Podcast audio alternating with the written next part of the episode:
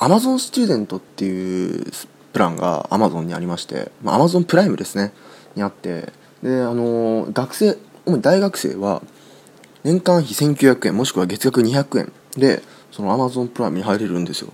なんかお届け便早くするだけだったりするだけだったらなんか半年間無料で使えるんですけど僕はその Amazon プライムビデオが使いたかったのでまあそのお金有料の方入ったんですけどね。で僕が見たかったのドキュメンタルねあの松本人志さんがやってる。あれを見てるわけなんですよ。今見てる最中なんですよ。シーズン4を見て。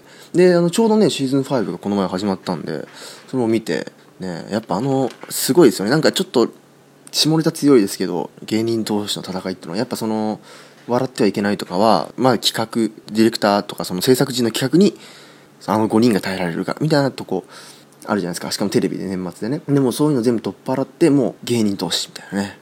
あのドキュメンタリーについては語ってる番組たくさんあるんでねそっちを聞いてもらえればなと思うんですけど面白い企画ですよねあれはね。あの楽しみになりますね続き。今シーズン5始まりましたけどね、はい、もう僕はあのまあ、王道ですけどあの番組ではもう本当に野生爆弾クッキー大好きなんで。もうあの心霊写真僕絶対笑いますよ。コラ画像はずるいですよね。しかもだいぶあの技術が高いっていうね。あれは笑っちゃいますよ。ということで、えー、いきましょう。ポットレのポットレのポットレのポットレのポットレの。ポットレのキャスト。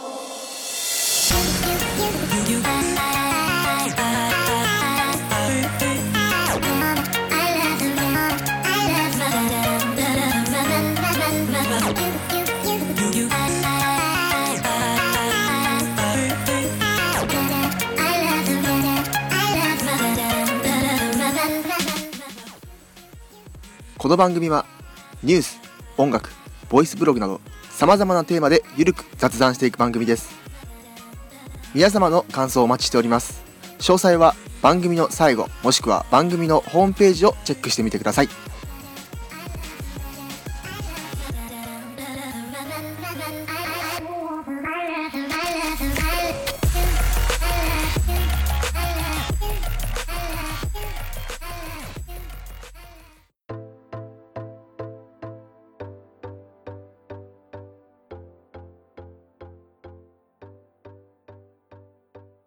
今回は2回ぶりぐらいですけど僕にとっては1ヶ月ぶりぐらいのね、えー、意識調査いきましょう。ということで、えー、今回も4本、えー、持ってきましたのでいきましょう。まずはですね海賊版サイトの接続遮断どう思いますか？政府は漫画や雑誌などネット上に無断公開している海賊版サイトの根絶に向けてプロバイダー事業者に、え、接続遮断を促すなどの緊急対策を、え、決定しました。あなたは政府の決定にどう思いますか？ということで賛成反対どちらとも言えない。僕はまあ賛成ですね。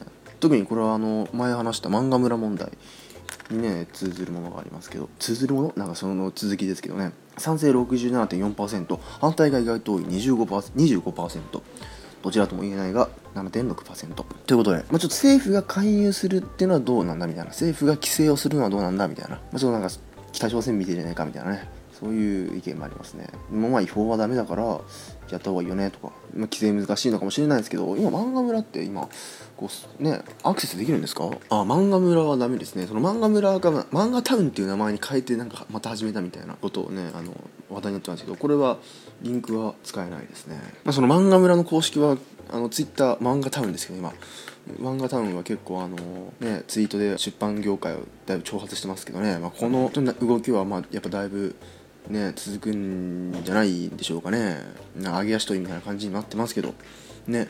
ついでにあの漫画村ついでにねあの政府はアニチューブとかねあのアニメ系の、えー、なんかブロックしたみたいなことを言ってるのでアニチューブも見れるかどうか見ましょう。アニチューブも見れませんね。えー、エラーが出ます。ということで、まあ、あの、その効果が出てるそうですね。ただまあ、こういうサイトはね、あの、減らしてもまた増えるんでね、まあ、どうしようもないとこもありますけどね。まあ、皆さんどうでしょうかね。皆さんの、えー、スマホでは、これらのサイトをアクセスできるか、まあ、多分できないと思うんですけどね。こういう感じで。まあ、結局、この、それもダメですし、その、まあ、オフィシャルなところ例えば YouTube とか、ああいうところに上がっちゃうのもね、問題ですけど、これよりも、なんだっけ違法、アプリみたいな方、このサイトはまあ多分簡単に遮断できるんでしょう。アプリの方をね、頑張ってやってほしいなと思いますけどね。まあその、政府が介入するべきかどうかみたいな話はちょっとまた難しくなってくるんでね。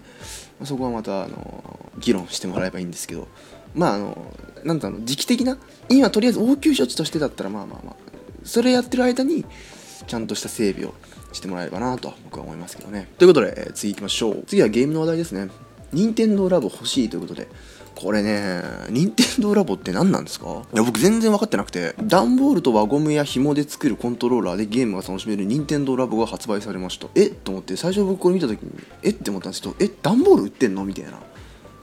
なんかこれをそのスイッチのやつとなんか合わせて、まあ、使えるってことなの,、うん、その子供が組み立てて楽しいみたいな感じの、ね、やつだそうなんですけどなんか段ボールなんだみたいなね。なんかねもうちょっとなんか強い素材でいいんじゃないみたいな。なんかベシャンってやったらすぐ消え壊れそうですよなんかね。この前はねなんかその PS4 は技術的にどんどん上に。任天堂は遊び方の幅を増やしてるみたいな話しましたけどもうまさにそれですよねもうこんなの。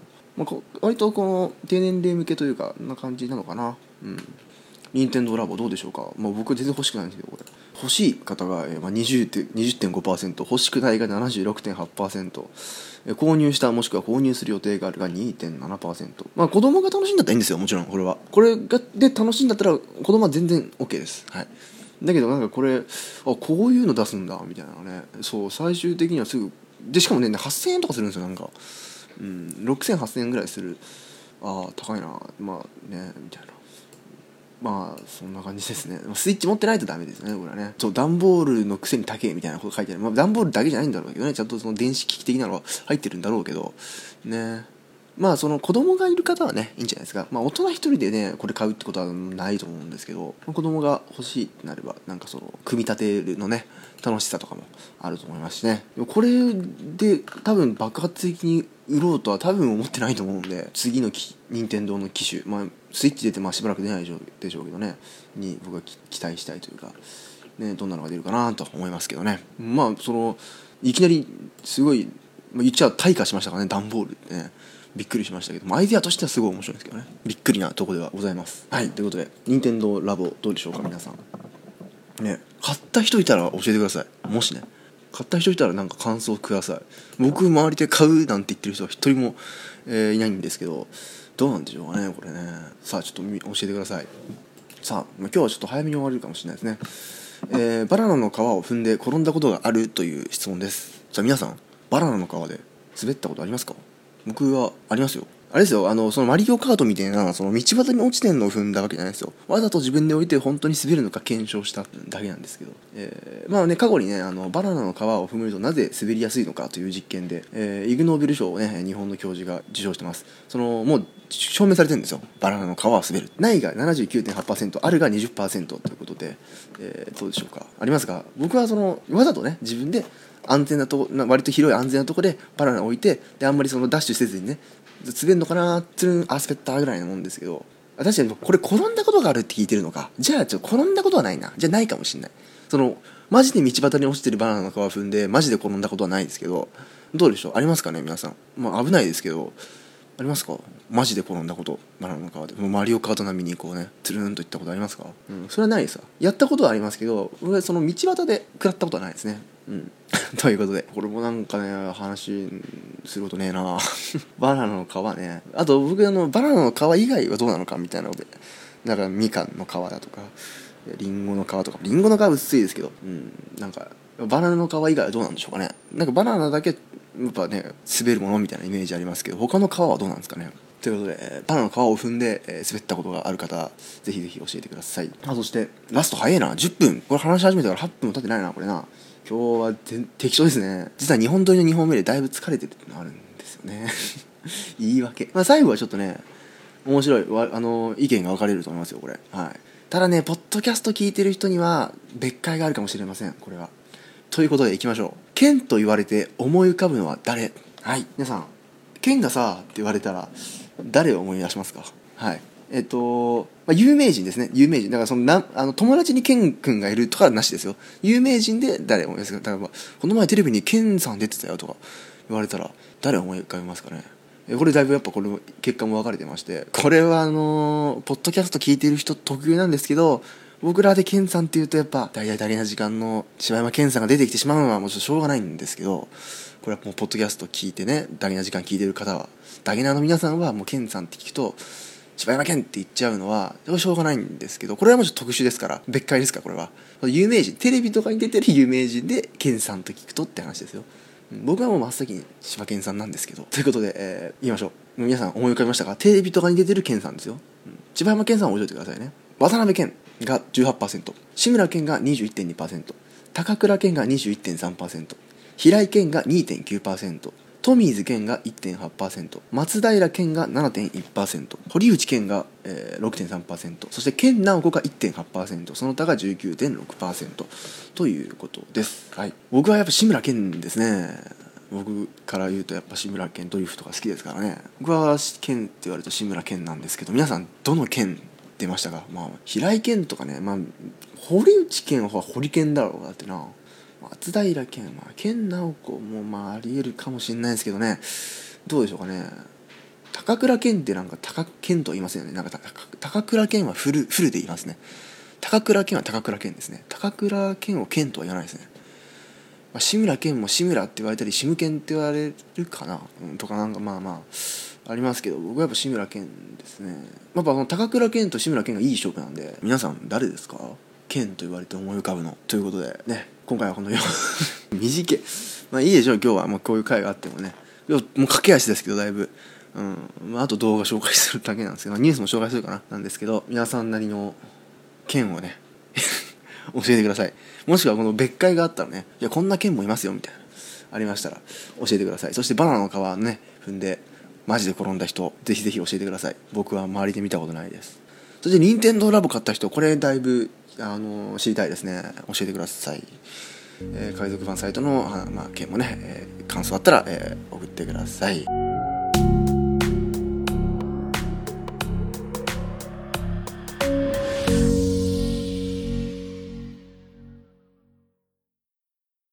カボスのちょっと聞いてみませんか？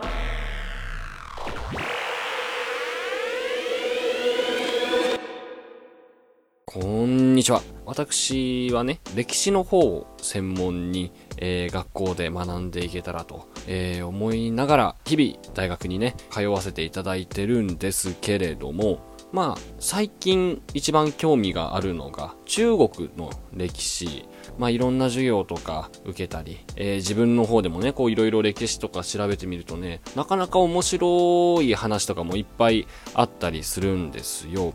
でそんな中で結構これはね日本の歴史でもそうですし、えー、西洋の歴史でもそうですしでかつ中国の歴史でもそうなんですけど一つのテーマとして結構数多くのね、えー、歴史話を残しているのがこれ恋なんですよ。恋。皆さんしてますか？で、僕はあまり日本の歴史にはね、詳しくはないんですけど、習ったことある恋の歌なんてのもね、ありまして、藤原の利成、藤原の春勢が残した恋せずは人は心もなからまし、物の哀れはこれよりぞ知るっていうね、歌を高校生の時かな、習った気がする。まあ恋をして初めて人は物の風情とか、えー、趣を知ることができるみたいなねそんな歌だと思うんですけど、まあ、今回はちょっと日本の歴史は私、えー、専門外ですので中国の歴史で恋にまつわる話これ面白いのがいくつかありましたので今回はそれを、えー、皆さんにお話ししたいなと思います。それでは早速参りましょう。カボスのちょっと聞いてみませんか？はい、というわけで第8回目でございましょうか。カボスのちょっと聞いてみませんかでございます。皆様どうぞよろしくお願いいたします。というわけで、先ほども申し上げた通り、今回は中国の恋にまつわる、えー、お話をさせていただきたいと思います。まずはこちら、超言歌。八京医が、八京医みんな知ってるかな結構有名だと思うんですけど、八京医が歌った超言歌。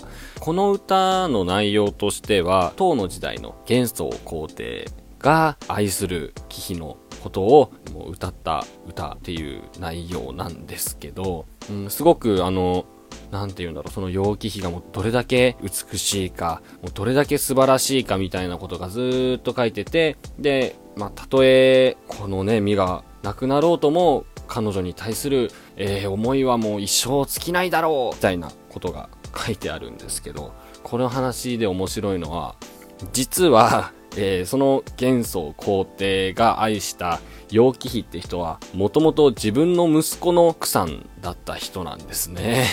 すごいでしょ。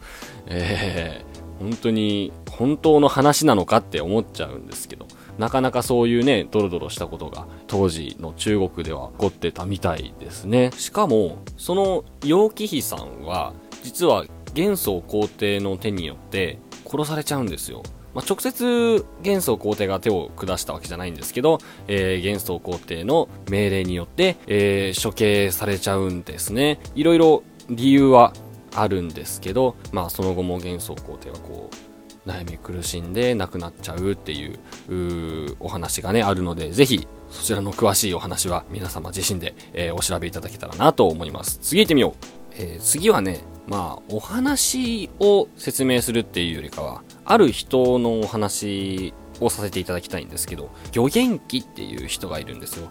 これ結構マイナーかもしれないな。知ってる人はあまりいないかもしれないんですけど、この魚元気っていう人は、えー、まあ日本でいう芸者さんかな？芸妓さんとか、そういう、えー、職業の人だったんですけどね。ある日ね、あの、ある男の人にね、気に入られて、妾と、えー、なるわけなんですけど、その男の人の、まあ、制裁、言ったら制裁の人に、こう、妬まれて、捨てられちゃうんですよね、結局。で、その時の嫉妬の苦しみというか、そういう苦しみから、えー、お寺に入って、まあ、一旦、なんていうんですか、女同士となるんですけど、で、その後また恋をするんですよね。うん、で、その相手とはこう、なかなかうまくいって、えー、再び希望に満ち溢れた、えー、生活をしてたんですけど、その相手の男性と、その相手の男性に使える事情が、そういう中にあるんじゃないかってこう疑い始めて、えー、嫉妬のあまりね、その次女を無知でもうバンバン撃って殺しちゃうんですよ。すごい話でしょ。えー、嫉妬の苦しみから、えー、無知で、えー、その女の人を殺しちゃうわけですから、なかなかね、ヒステリックとかそういう問題じゃないと思うんですけど、えー、結局ね、まあ、そのことがバレて、まあ、逮捕はされちゃうんですよ。うん、まあ、昔もね、そういうことは、えー、人を殺すっていうことは倫理に反することですからね、えー、結局捕まって、えー、死刑になって殺されちゃうんですけれどもね。うん悲しい話ですよ、うん、恋によって振り回された26年間の人生なかなかの魔力を持つものですね恋って次行ってみよう次は先にお話しした、えー、超言歌、えー、それと魚元気さんよりももっとえー、前の時代ですね。もう何百年も前の時代、えー、春秋時代、戦国時代の春秋時代のお話ですね。当時、ロっていう国と、セイっていう国があったんですね。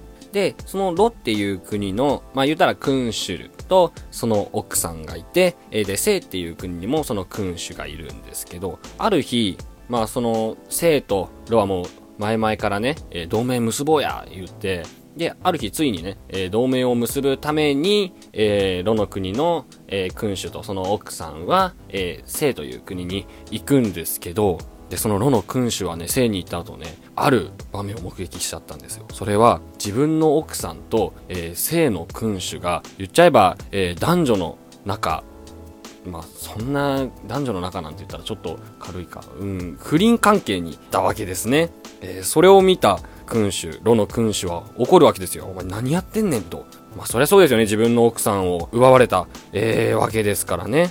こうやって攻め立てたわけなんですけど、結局、そのロの君主さんは、後々、その聖という国で殺されて、ロっていう国に帰ることはできなかったんですけど、そうなるとね、まあ、ロの国の人々は、おい、なんだよ、どういうことだよって。うちの君主帰ってこねえじゃねえかよって言ってね、えー、攻め立てるわけですからね、えー、聖の人としては、やべえやべえ、俺らが殺したのバレちゃうみたいな。ということで、まあその実際にロの君主さんを殺させた人を殺して、もうこれで許してくださいよみたいなことで、まあ話は丸く収まるって言ったらあれだけど、まあ終わるんですけど、そこで。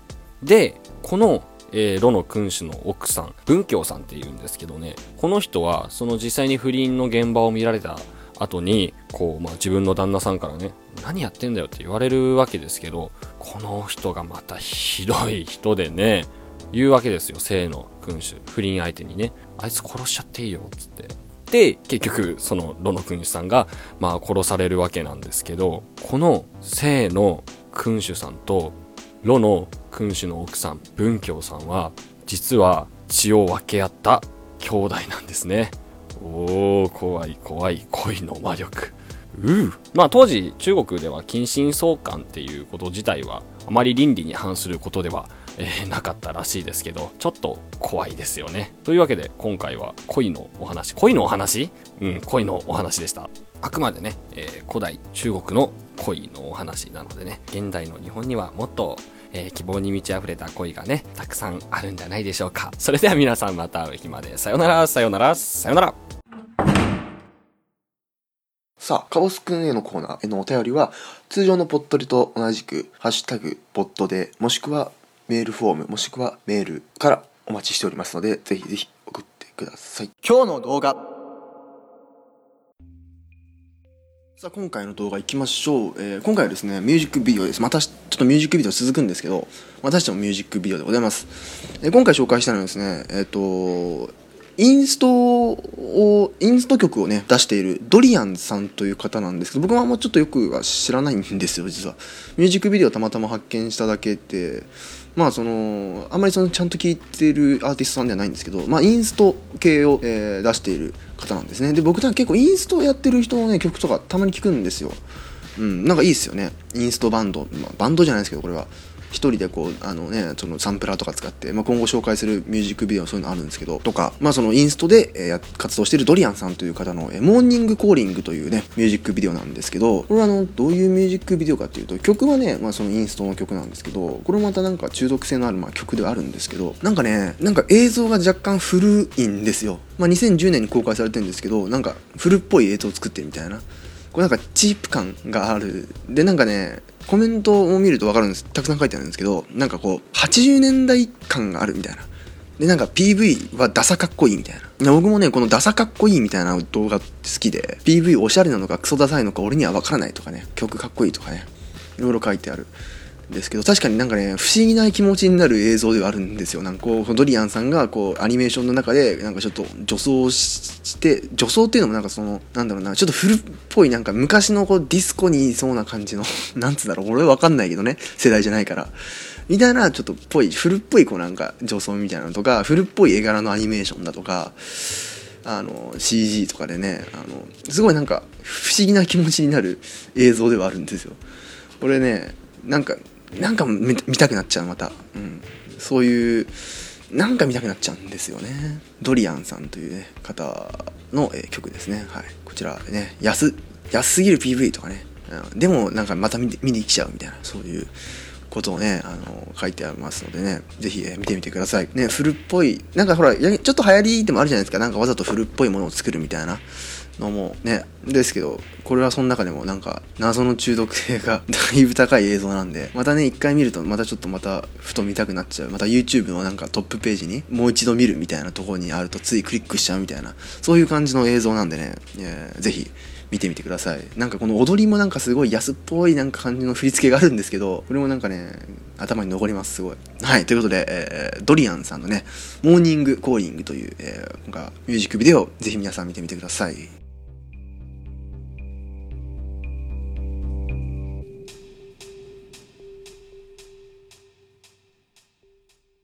パワーニュース。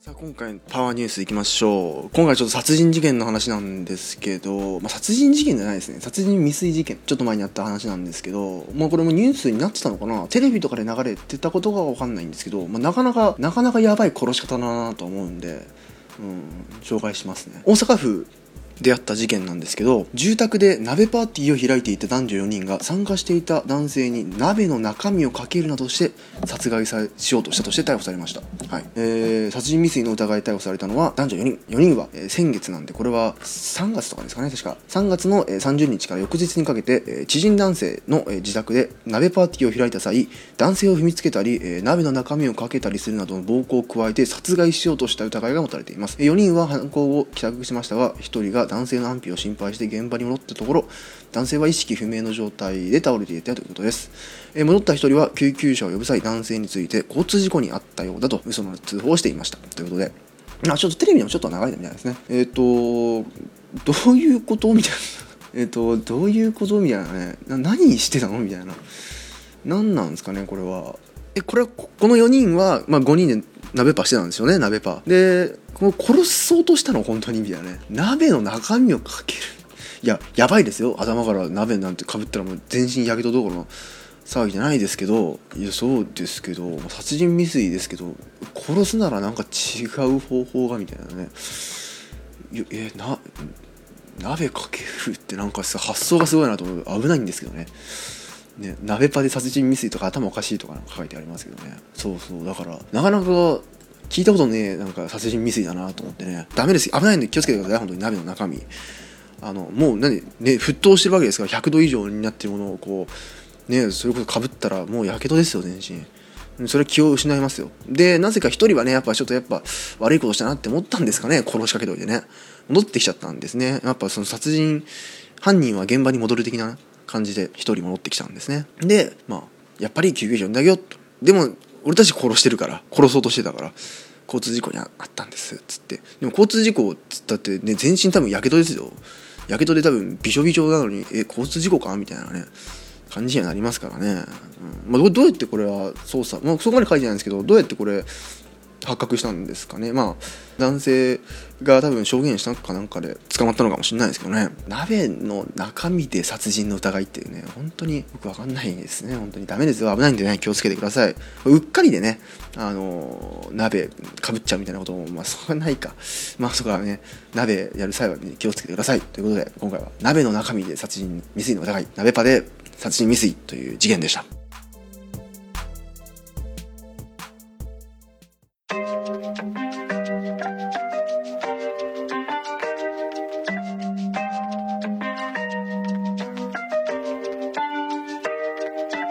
今回はちょっと短いですけど、まあ、これ多分30分。カオスくんのあのコーナーが入ってれば30分ぴったりぐらいだと思うんですけどこんぐらいの尺が割とねポットレは今までそうでしたからね。ということでねこんな感じで。ありがとうございます。今回もね聞いてくださって。まあちょっと短い回があってもいいかなとは思いますのでね。うん。また次回ね聞いてくださいよ。お願いしますよ。聞いてくださいよ。お願いします。ということでお便りお待ちしております。この番組では皆様からのご意見ご感想を募集しています。Google フォームまたはメールから送ってください。匿名希望の方はショートメッセージサービスサラハを開設しているのでそこから送ってください。メールアドレスは saturday.podcast.gmail.com ツイッターは @poddode ハッシュタグはハッシュタグポットでです。ハッシュタグツイートもお待ちしております。その他細かい詳細はポットレのキャストホームページをご覧ください。それでは皆さんまたお会いしましょう。では。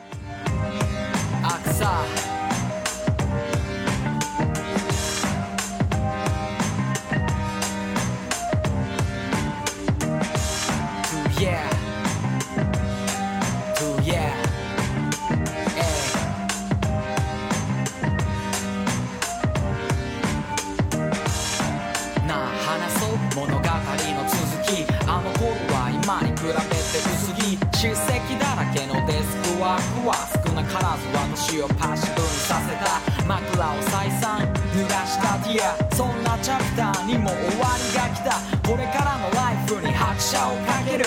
トラックの上だけが草のアベニュー